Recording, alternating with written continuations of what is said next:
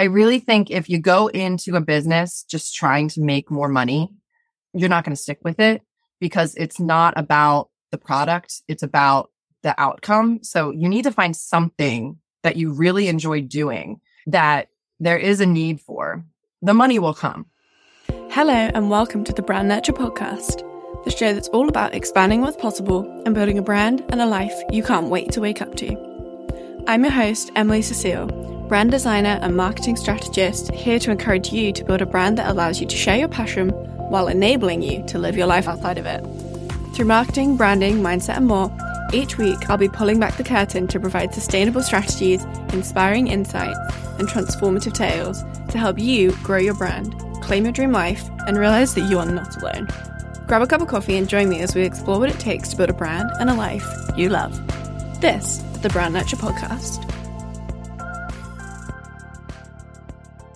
In the busy world we live in, I think we all find ourselves juggling multiple roles on the daily, from being a mom or a dad to a business owner to an employee. Whatever your situation is, we all struggle with finding that perfect balance. But in today's episode, we'll be chatting with the amazing Alyse, who's not only an incredible science teacher, but a dedicated mother and a scaling business owner. She's all about making a difference in science education and nurturing the youth of today in their education journey. But our conversation today goes way beyond just her day job to the challenges that come with doing it all, what the day to day really looks like, and her advice for others wanting to follow in similar footsteps. It's a conversation I feel so privileged to have facilitated, and I know that you will feel inspired and encouraged. Let's dive into this conversation. Alyse, welcome to the show. Thank you for having me. So excited to be here. So, tell me a little bit about your journey. Yeah, I'm very uh, passionate about science education. It really started in college for me. I did not have a great experience in high school with science education.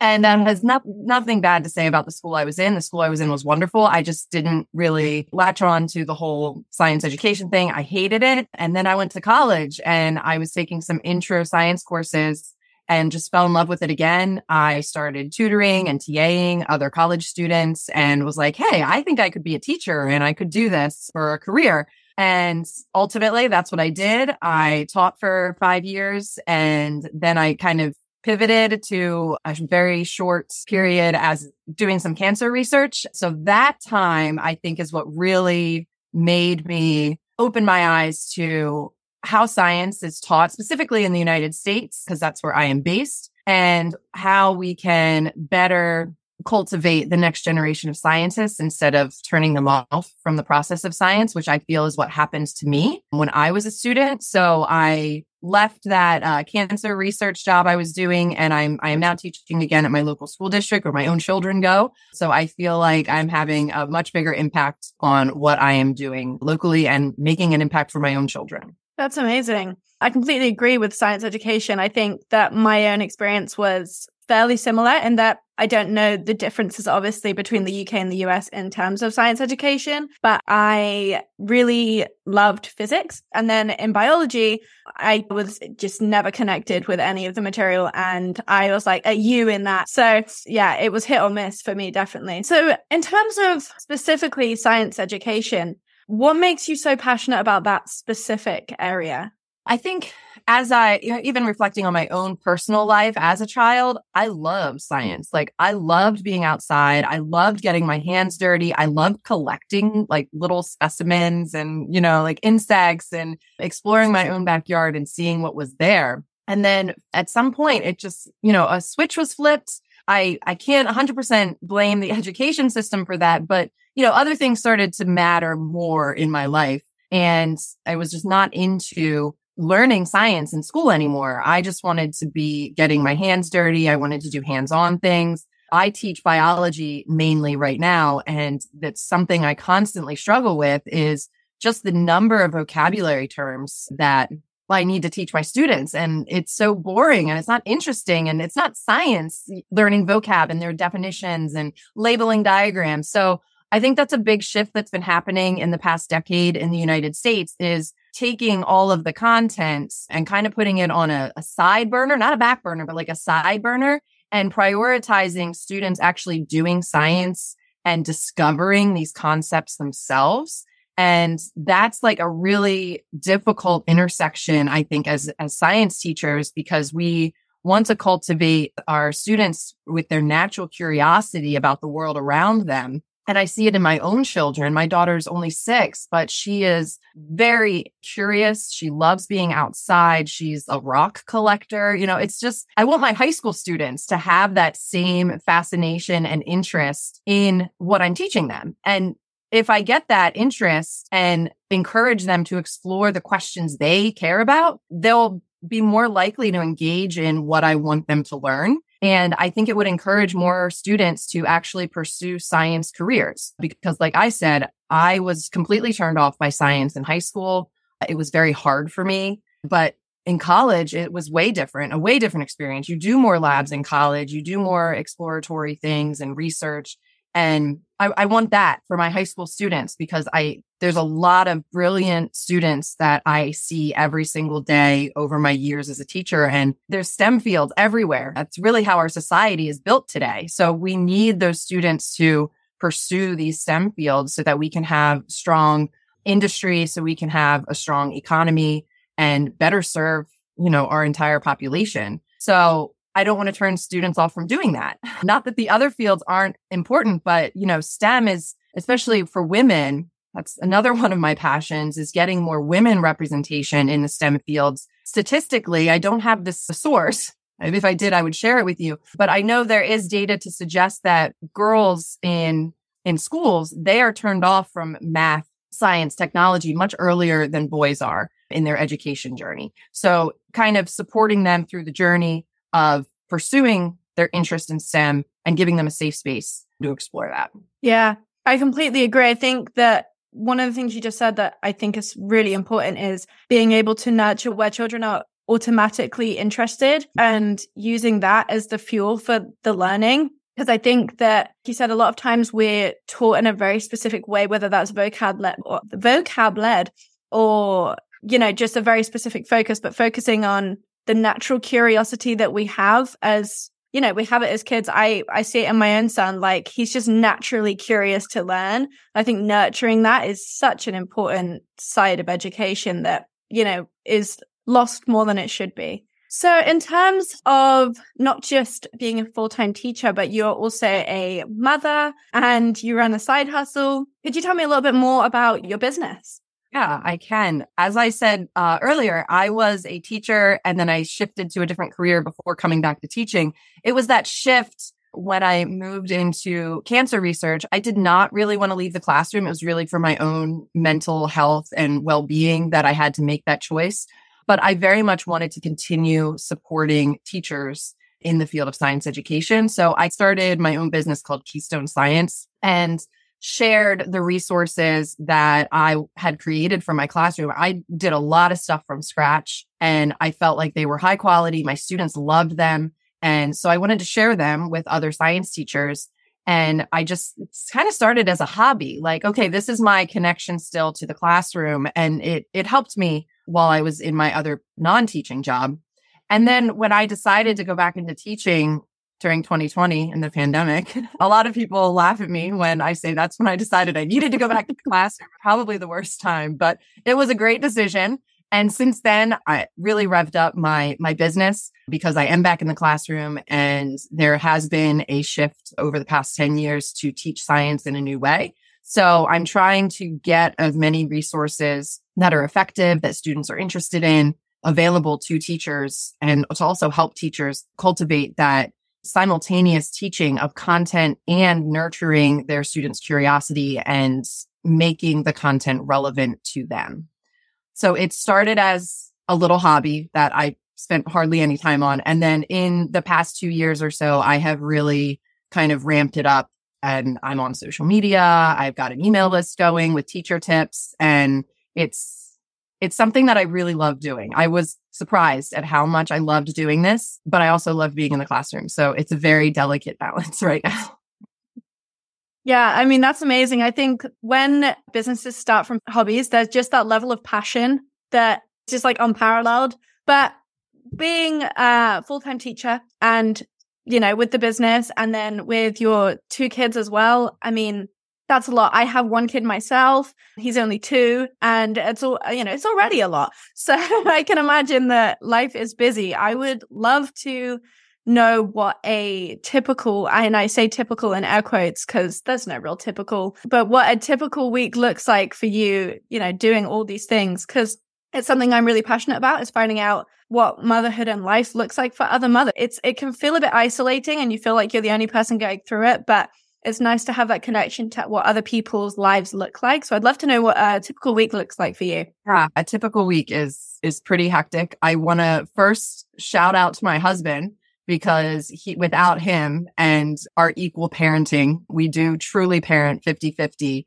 I could not do this. So it's it's really him that is even like boosting me up and giving me what I need in order to pursue this business. But our typical week, I, I'll talk about like when school is in session because that's that's the most hectic time, right? I actually have to be out of the house by like 7 15 in the morning. So I get up, I get ready and get myself going. I might help with the kids a little bit if they're like struggling with getting dressed, but like 7 15 is my hard leave time. I feel terrible about it, but there have been days where my kids are crying for me. They want me to hold them a little bit longer. And I was like, I have to go. Like, I, I wish teaching was a little more like an office job where you got a little flexibility, right? At the beginning of the day, like come in 10 minutes late, traffic was bad, whatever. I'm contracted to be there at a certain time. And if I don't, I can be reprimanded for it. So that's the hard part. And my husband drops them off at daycare. It's on his way to work. My daughter's six. So she's also, she just finished kindergarten and she'll be going into first grade this year. Usually when my husband's out of the house, he drops her off almost right as the school day is starting for her. So that's no big deal. And after the school day is over, I usually linger in my classroom a little bit to make sure I'm ready for the next day. Like that's one of my big things since I am still in the classroom full time. I try not to leave school until I know everything is where it needs to be so I can walk in the next morning and be ready to go that's a shift I made when I came back to teaching. I was very adamant about not doing anything related to my full time teaching job outside of the school day. So I've pretty much held to that this, the three years I've been there, which has opened me up a little bit after school time and before dinner because my daughter goes to an after program when her school day is over and my son doesn't need to be picked up till six. So I've got like three to six o'clock in the afternoon where I can do what I need to do. Sometimes it's my business during the school year. Sometimes it's I need a mental break. So I get a little bit of that mental break. And then once the kids get home, like 5 30, 6 o'clock, I usually pick up my daughter. We have dinner together as a family. And then it's like right into the bedtime routine they're usually in bed by eight. And then after eight o'clock, again, it's like depending on my day. Some, t- some days I need like a mental health break and I'll watch TV with my husband. Other days I'm up in my office until like 10 30 at night working on my business. So it's, it really depends. This year I spent a lot more time on the weekends, which I wasn't, I didn't like. I want to move away from that. I did do a lot of work on the weekends, but this year that's my goal coming into the school year in August that I'll try to pull back on the time I'm working on the weekends. But sometimes you can't avoid it, especially when you're trying to build a business and scale it. But it's like I said, I, I could not do this without my husband's help. We really are a great team. We tag team things if it's been a stressful day for one of us, usually the other person is not as stressed out. So they can, you know, pick up the slack. So it's, it is very, it's a very delicate balance we have. And we do not have good days all the time. Don't get me wrong. It's, it is a struggle. It is difficult. And our kids really dictate how well a day goes. I'm sure you know with a two year old. yeah, completely. You can have a vision for what you think the week's going to be. And then that vision can change pretty quickly and you just kind of got to roll with the punches. I like what you said about the working on the weekends. I mean, I myself have had that where, you know, like you said, when you're trying to build a business, when you're trying to scale, as much as it's important to have those boundaries in place, sometimes it happens. And that, you know, everything's a season. There's no point in beating ourselves up about it. We know that there's reasons why we're working on the weekend. It's not because we want to be is because there's things that we need to get done. And it's just that season of life. I love what you said about the boundaries of school and like leaving the school at the school. I think that that's something that is also a really hard thing to keep in place. So, I mean, props to you for holding that for the last three years, I think he said, yeah, I think having those boundaries can be really helpful, especially having, you know, young children, just having some sort of framework. There'll be flexibility in it, but having some sort of framework where you can kind of disconnect is important. It was, it was a huge shift. And that was because with my previous teaching job, I had to leave because I had burnt myself out and I didn't have kids in my first teaching job either. So like my job was my life. And that was also like a problem. That's not how jobs work.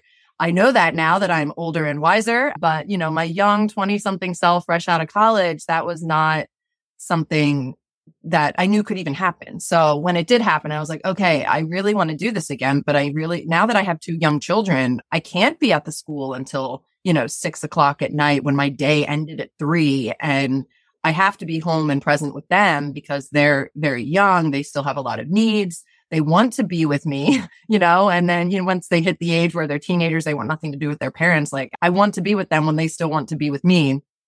Yeah. Um, so I took all like apps off of my phone. I don't have an app for my school email on my phone. We also use a, a learning management system that has an app.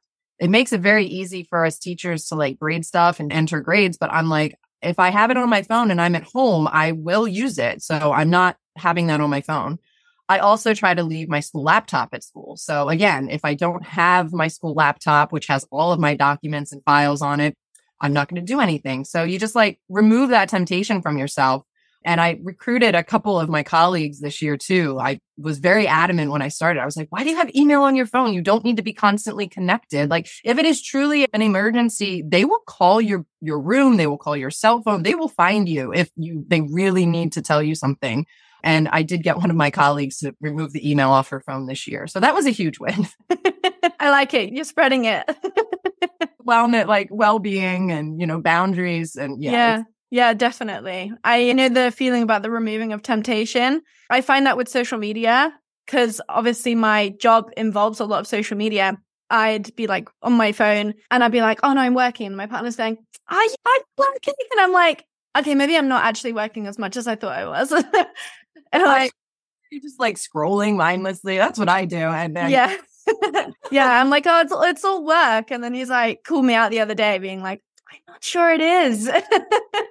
so yeah, it's easy to do, but the boundaries is really helpful. Like I have removed a couple of different apps from my phone as well, just for the same reason. Having those boundaries makes it a little bit harder. I got onto an app that was called like one minute or something. I don't know if you've heard of it.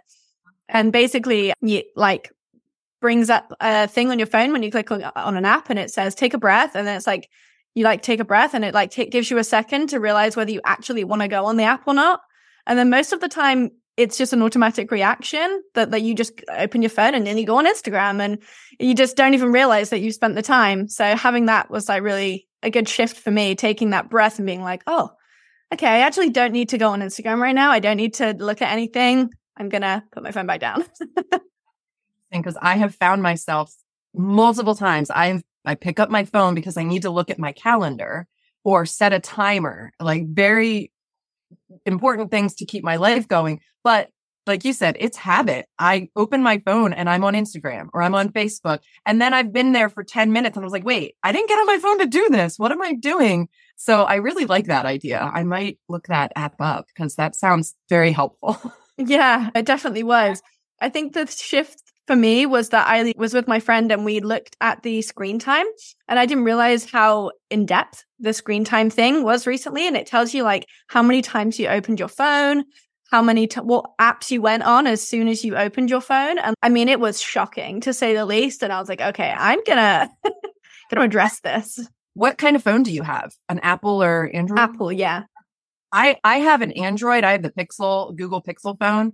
It's kind of like the same thing with like digital well-being and attracting everything that you do on your phone. And that's another thing that I do during the school day specifically. Like I don't have my cell phone with it's in a drawer on my desk in my classroom, but I have a smartwatch. So if like something comes through, I can see it, but it's like out of sight, out of mind for me during the school day. But just to encourage my focus when I'm at school, I have like there's something on my phone. I can't remember what it's called off the top of my head, but I can like snooze apps during certain times of the day.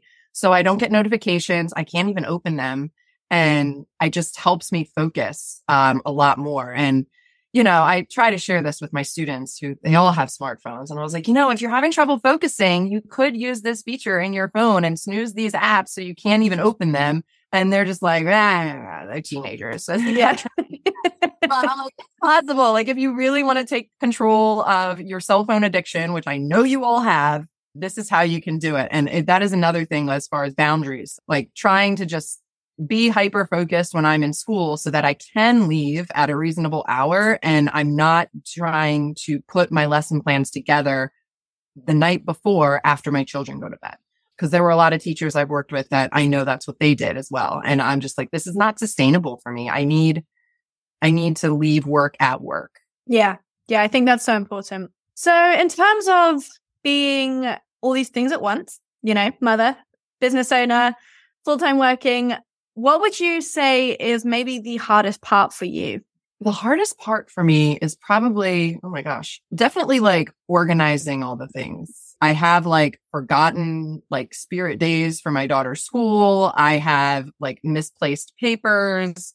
Even for my own business, I fall into this trap of, oh, I don't need to write this down. I don't need to put this on my calendar. I will remember to do this thing. so I've been working on that this summer because I've got my I've got my summer break from school. So now I can kind of like refocus on my business and try to figure out how I can best manage all these things, um, especially with scaling that I've been trying to do in the past year or so. So I like to use, oh my gosh, I discovered Airtable a few months ago, like I think back in January. So maybe it's been six months already, but like it's a great like database. It's basically a amped up Google Sheet or Excel file, and it just helps me organize everything. I started using an AI calendar scheduler so I can just put a task in it and it'll like throw it on my calendar where their time is fits. I can put a due date so that it makes sure I get it done before the due date. So it just like takes a little bit of that mental load off of me.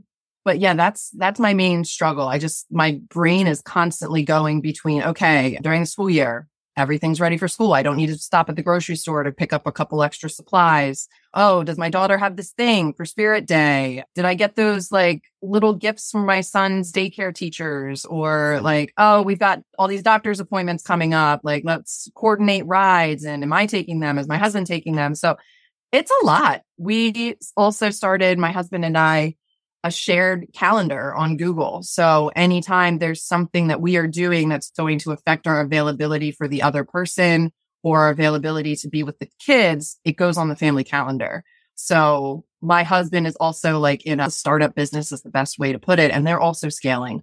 So, you know, he's going to a lot of business functions. So when he knows he has to go to a business function, he throws it on the family calendar. So I know whatever night it's on me to take care of the kids make dinner for them and get them to bed. So I think it's, it's a lot of communication, especially between your partner and you, especially when both partners are so focused on their businesses and trying to get them scaled. Yeah, shared calendar is something that me and my partner are just like in the process to uh, implement because, yeah, things are just getting busier and busier. And like you said, communication is uh, 100% key in that scenario. So I would love to know, as someone who is, you know, scaling a business and being a mother and all the things, like I said, I mean, what encouragement would you give to other mothers who are maybe wanting to start a side hustle or business on the side of what they're already doing? I think you said earlier about people having hobbies because it's something they're interested in and then making that into a business. I really think if you go into a business just trying to make more money, you're not going to stick with it because it's not about the product. It's about the outcome. So you need to find something that you really enjoy doing that there is a need for. The money will come. So like I, I would highly recommend like not starting a side hustle or business just for the extra income because it's not going to work. I really truly feel if you have this thing that you love to do and there is people that want that thing from you, you will find the market and you will find success. I would also say like seek out a support system.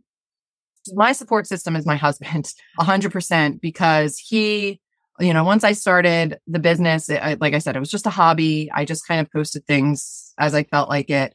But as it started to grow and as I, you know, I said to him 18 months ago, we were ha- out for my birthday dinner And I said to him, look, this is my vision. I really want this to become a thing. And I really, I really feel passionately about this. And I know this is important.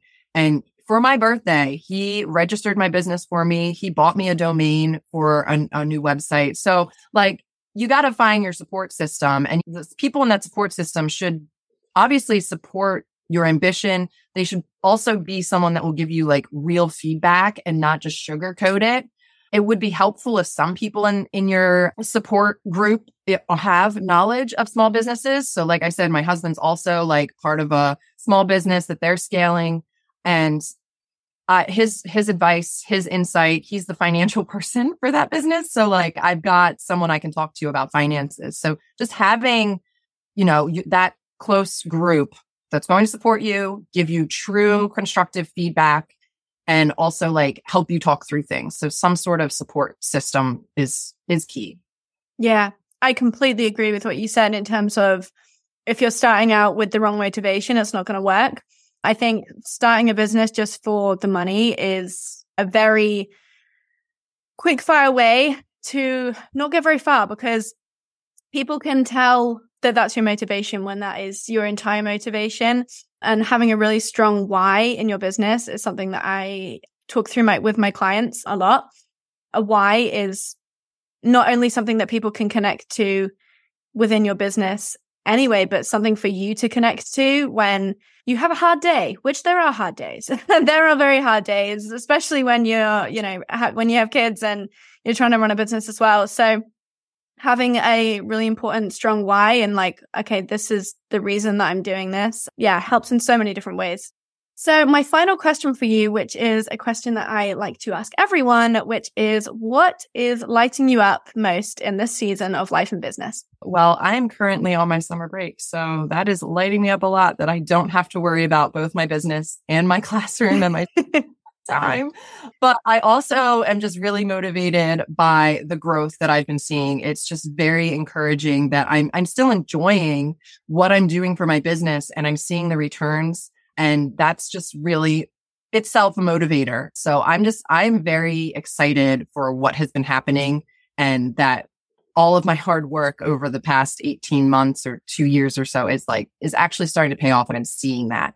And I just truly love summer generally because obviously I'm off school, but also it's just a really great time for us as a family. We get to go, we get to spend time together. We were just on a vacation last week in Disney World and the kids absolutely loved it. So it was, it's just great family time. I love being with them. Like I said before, my kids love being outside. They're very interested in nature and just nurturing their curiosity and seeing them grow and answering their questions or helping them find the answers to their questions because I don't have the answer to everything, which shocks them sometimes.